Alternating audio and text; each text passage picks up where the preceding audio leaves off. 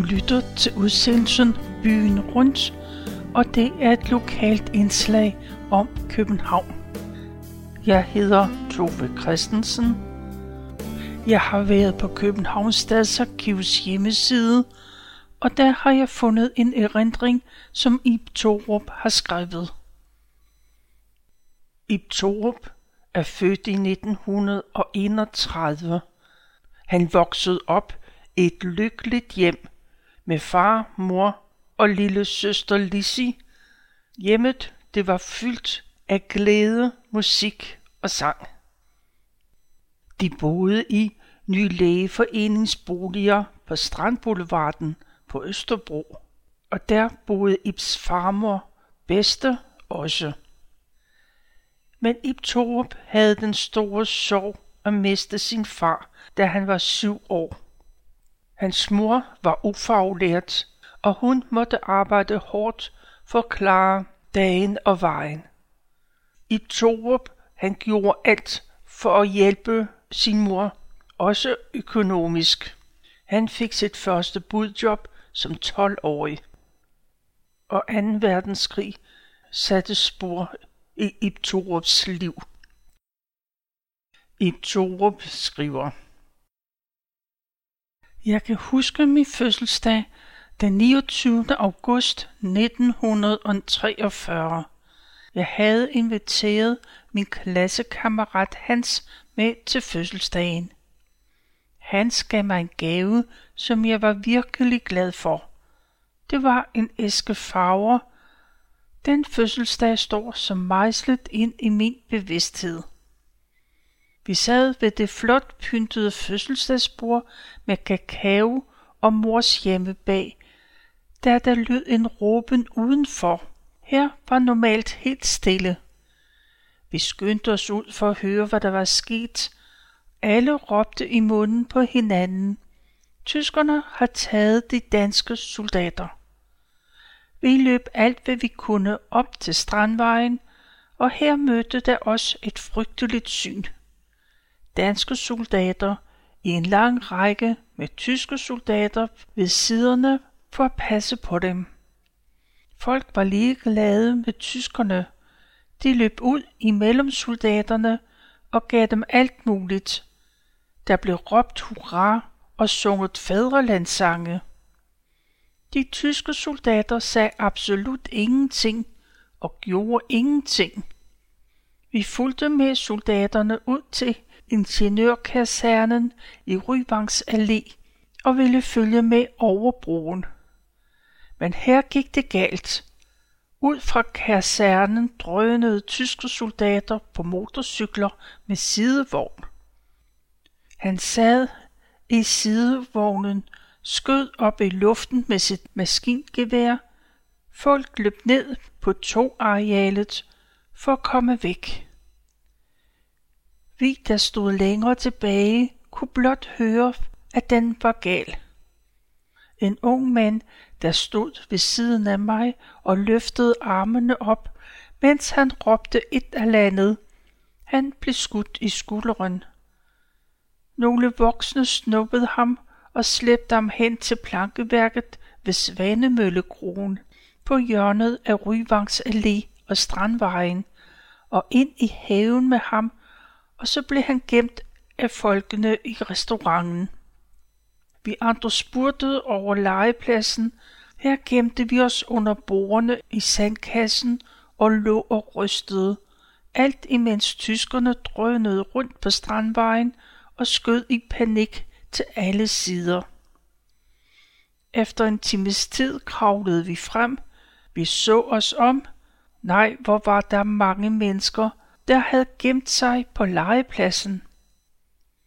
Alt dette, og så på min fødselsdag, det skulle hævnes på en eller anden måde. Jeg var ekspert i at lave krudt ved hjælp af kemikalier, jeg kunne købe eller få hos farvehandler Balsløv på den anden side af Strandvejen. Jeg samlede et par kammerater, satte dem ind i mine planer. De var med det samme med på, at det var en god idé. Vi blandede de forskellige kemikalier, pakkede det ind i avispapir, bandt en masse sejlgarn rundt, og det hele med en tilpas lang hjemmelavet lunte. Om aftenen, da det var blevet mørkt, kravlede vi op på muren ind til gasværket, og vi placerede bomberne på muren, antændte lunderne og løb alt, hvad vi kunne, ind i det nærmeste vaskehus, og så op ad stigen op på loftet. Vi hejste stigen op, så ingen kunne se, at vi var der. Alt var nøje planlagt. Men vi var dårligt nok kommet op på loftet, før den ene kæmpe brag lød efter det andet. Langt voldsommere, end vi havde forestillet os. I det samme satte alle sirenerne på gasværket i gang med en lyd, der kunne vække de døde. Vi kiggede ud mellem skifferpladerne. Et lyshav over det hele, og det fremlede med tyskerne overalt. Biler kom med udrykning ind fra byen, og forhåbentlig også fra ingeniørkasernen. Jeg måtte ærligt indrømme, at vi tre barske drenge var bange, virkelig bange. Jeg havde aldrig drømt om effekten af mine hjemmelavede bomber. En af mine kammerater, der var med i aftens oplevelser, det var Svend Åge. Hans far var frihedskæmper, og Svend Åge gik under dæknavnet Benjamin. Han rendte ærner for frihedsbevægelsen. Vi andre kaldte ham for svoger Svend Åge.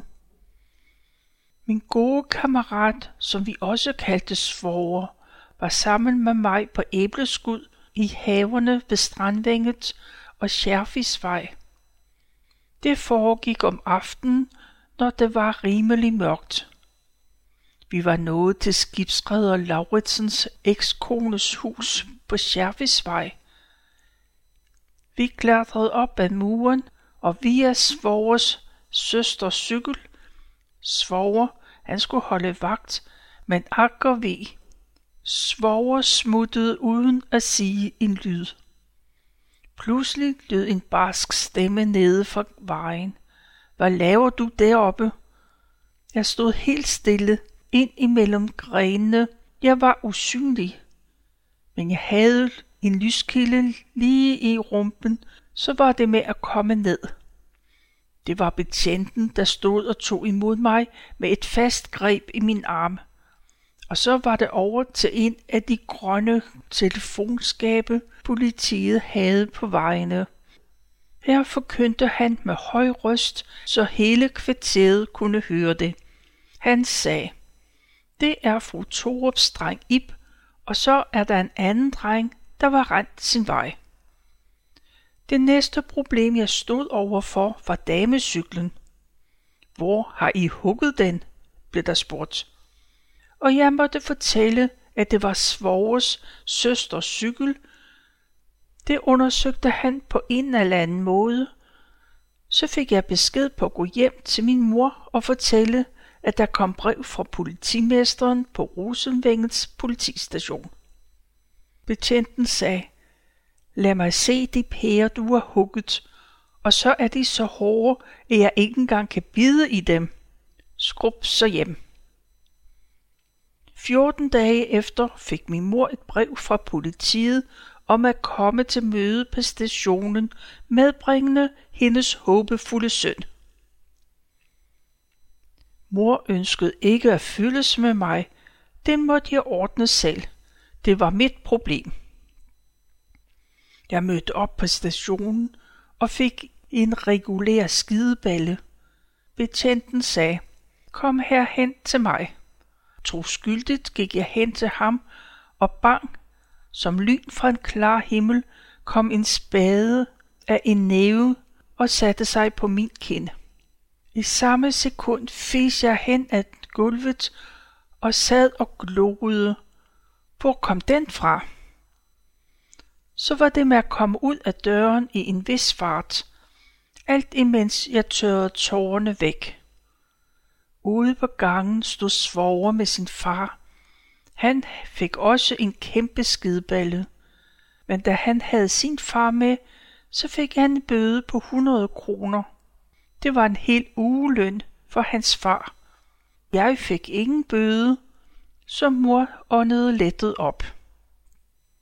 Mor arbejdede stadig tre forskellige steder. Lissy og jeg hjalp til med budjob og passe børn så godt vi kunne. Når vi kom hjem fra skole eller job, var mor sjældent hjemme. Men så hang nøglen lige indenfor i brevsprækken i en lang snor. Det var der mange, der havde. Ellers stod dørene som regel altid ulåste. Udover mine jobs sad mor og hæklede net handsker af sygtråd, så der var fart på i den lille familie for at få til dagen og vejen. Op til jul, nytår, påske og pinse, der sad vi og lavede alt muligt, for eksempel dekorationer og bordløbere, som vi så solgte. Det gav en god skilling, og så var det sjovt at lave, og folk var helt vilde med at købe. Vi købte krebpapir hos bohandleren ved Christians Mindevej. Ejeren spurgte, hvad vi lavede med alt det krebpapir. Jeg vidste hende noget af det, og hun blev meget begejstret og købte en hel del til butikken.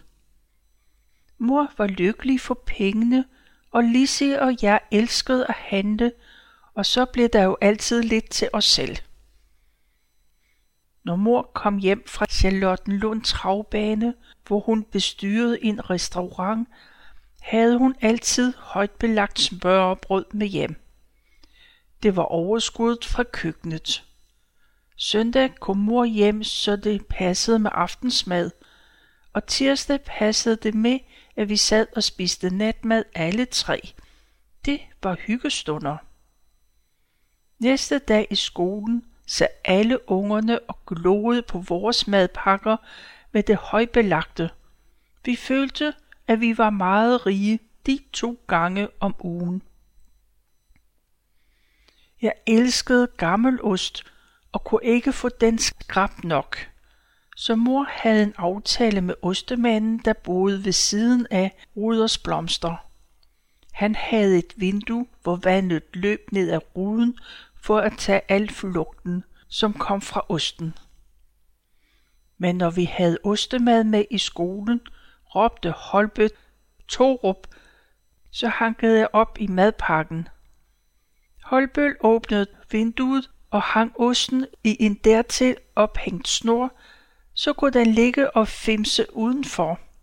Der var ikke engang en fugl i nærheden. Det samme det skete i Lissis klasse.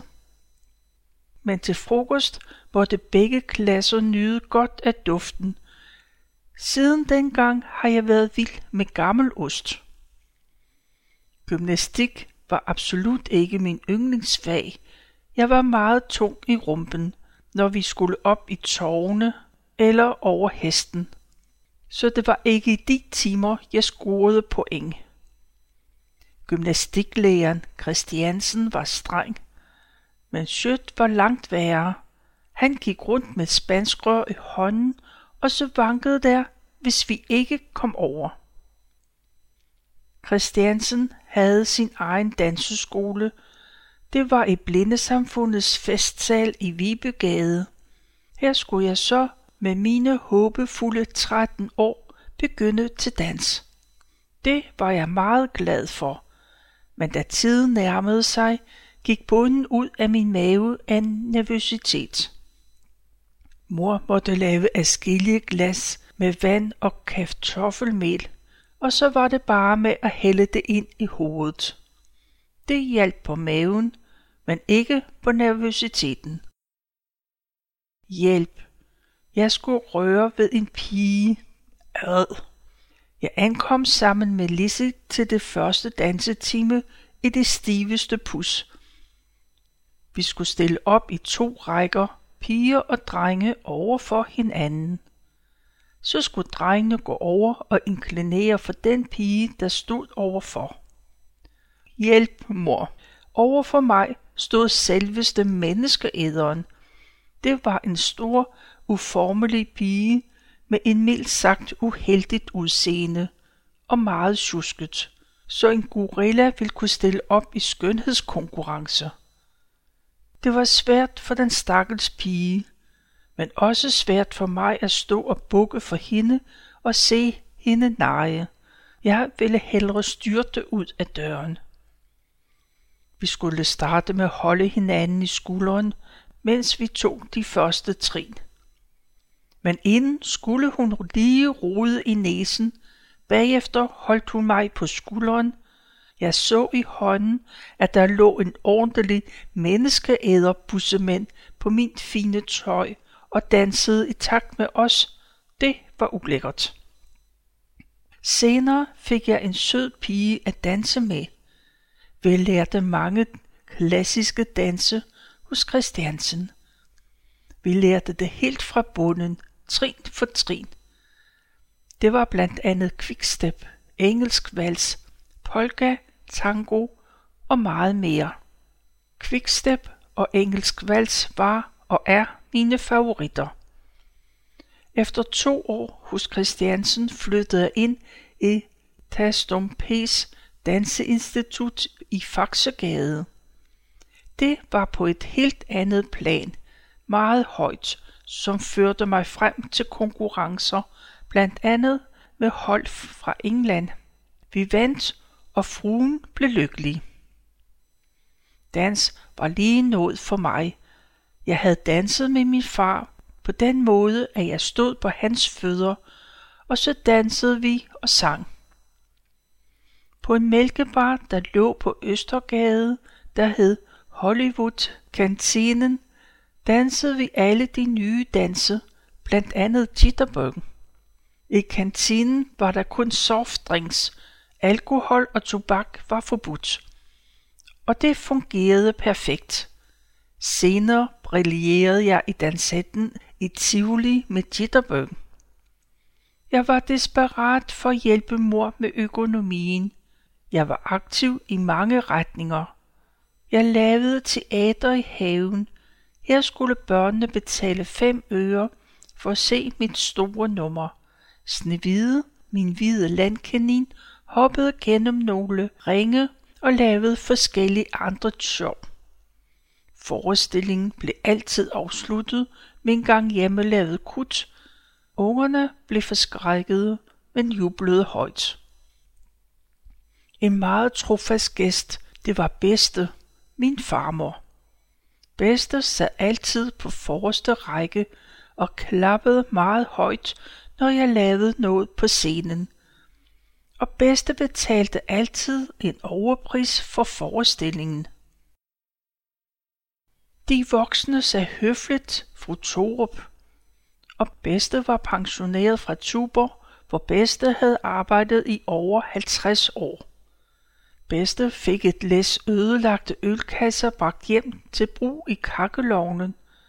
Brændet kom med en hestevogn med en enkelt hest spændt for.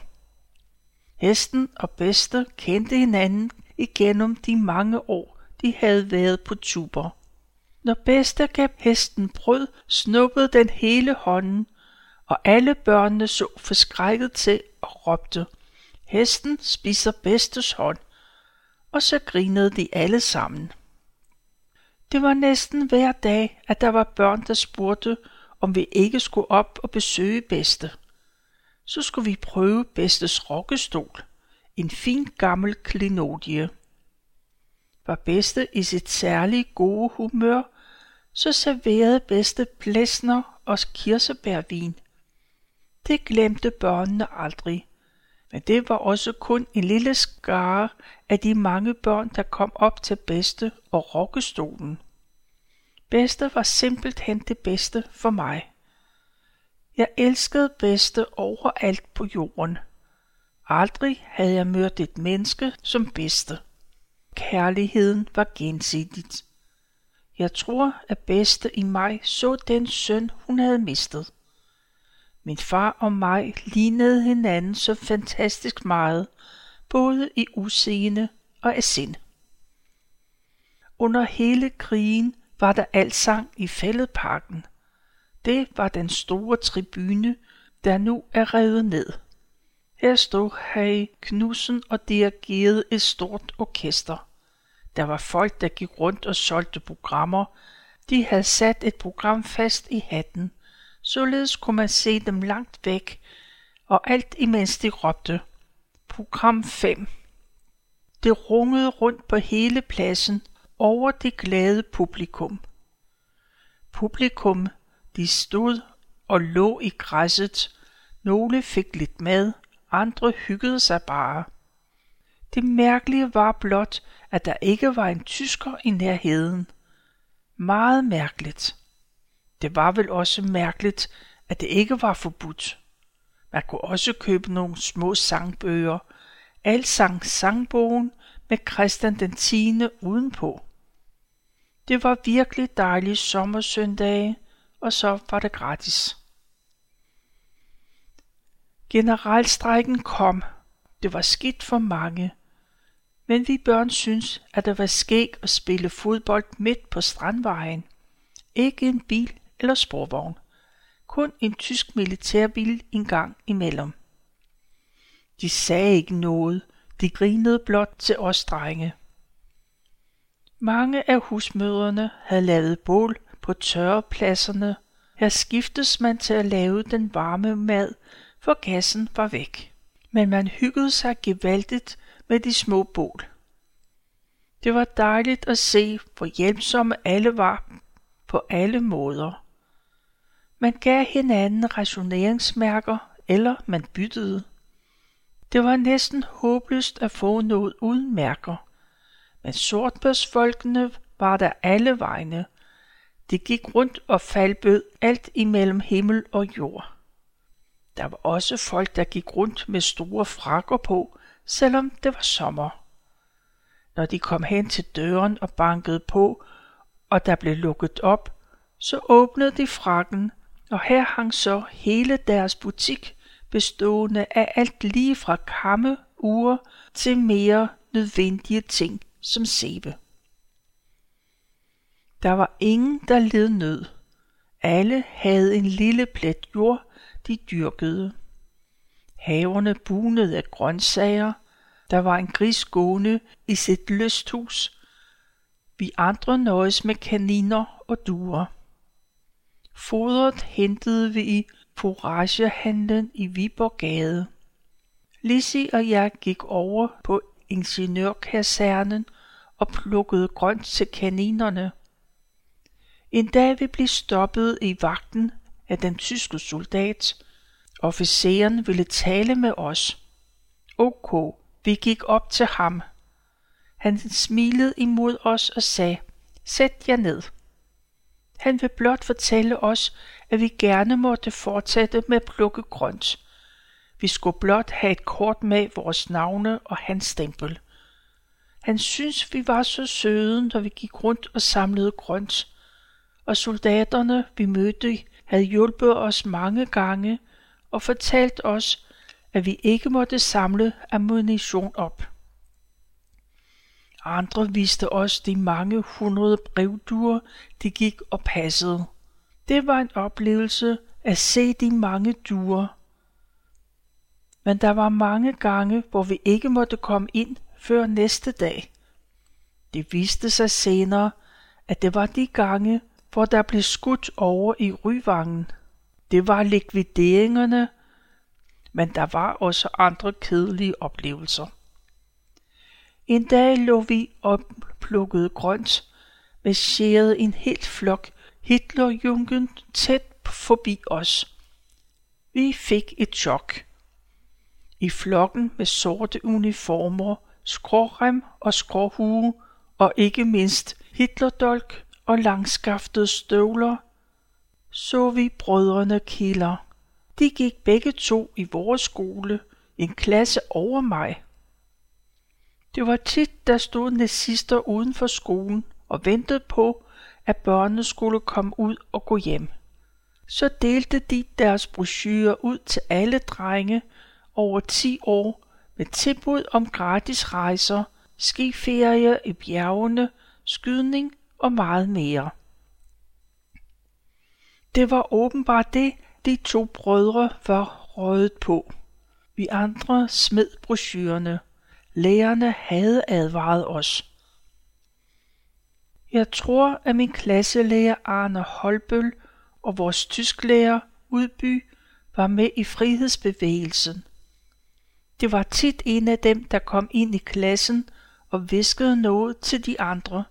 Så blev der sagt undskyld, men I må læse lidt for jer selv. Så skyndte de sig ud i klassen, og de andre kom og overtog undervisningen. De voksne havde mange problemer med besættelsen, men vi børn blev skånet. Alle familier havde en speciel antenne, der stod oven på radioen, så drejede man den, så BBC kom ind. Men det var meget svagt. Alle sad med hovederne helt ind i højtaleren. Der var heller ingen udenfor, der måtte høre, at man lyttede til BBC fra London. I de mørke aftener sad vi rundt om kakkelovnen med lågen og hyggede os. Mor fortalte historier, eller vi sang. Mor fortalte også om sin barndom, som havde været meget hård. Der er nok meget af det, der var dengang, man ikke forstår i dag, hvor alt er en selvfølge. Men dengang, når man var fattig som os, så var man fattig. Når vi havde fødselsdagsfest, havde vi lidt godt med til klassen og læreren. Så skete det mystiske, at Holbøl en gang om året kom en dåse bolcher og delte ud i klassen. Vi fandt aldrig ud af, om det var hans fødselsdag. Frikvarteret var ikke noget særligt opmuntrende. Man gik blot rundt eller stod i flok og snakkede og grinede. Jeg ville hellere have været oppe ved bøgerne, for her kunne jeg nå at lave lektier til næste dag. Så kunne jeg komme på job som bud om eftermiddagen. Det var min opgave fra jeg var 12 år. Mor havde brug for pengene. Da vi var færdige med tredje fri mellem og skulle stå på egne ben, jeg græd som pisket. Tænk at slutte skolen og alle bøgerne nu. Både lærere og elever kom og spurgte mig, hvad der var i vejen.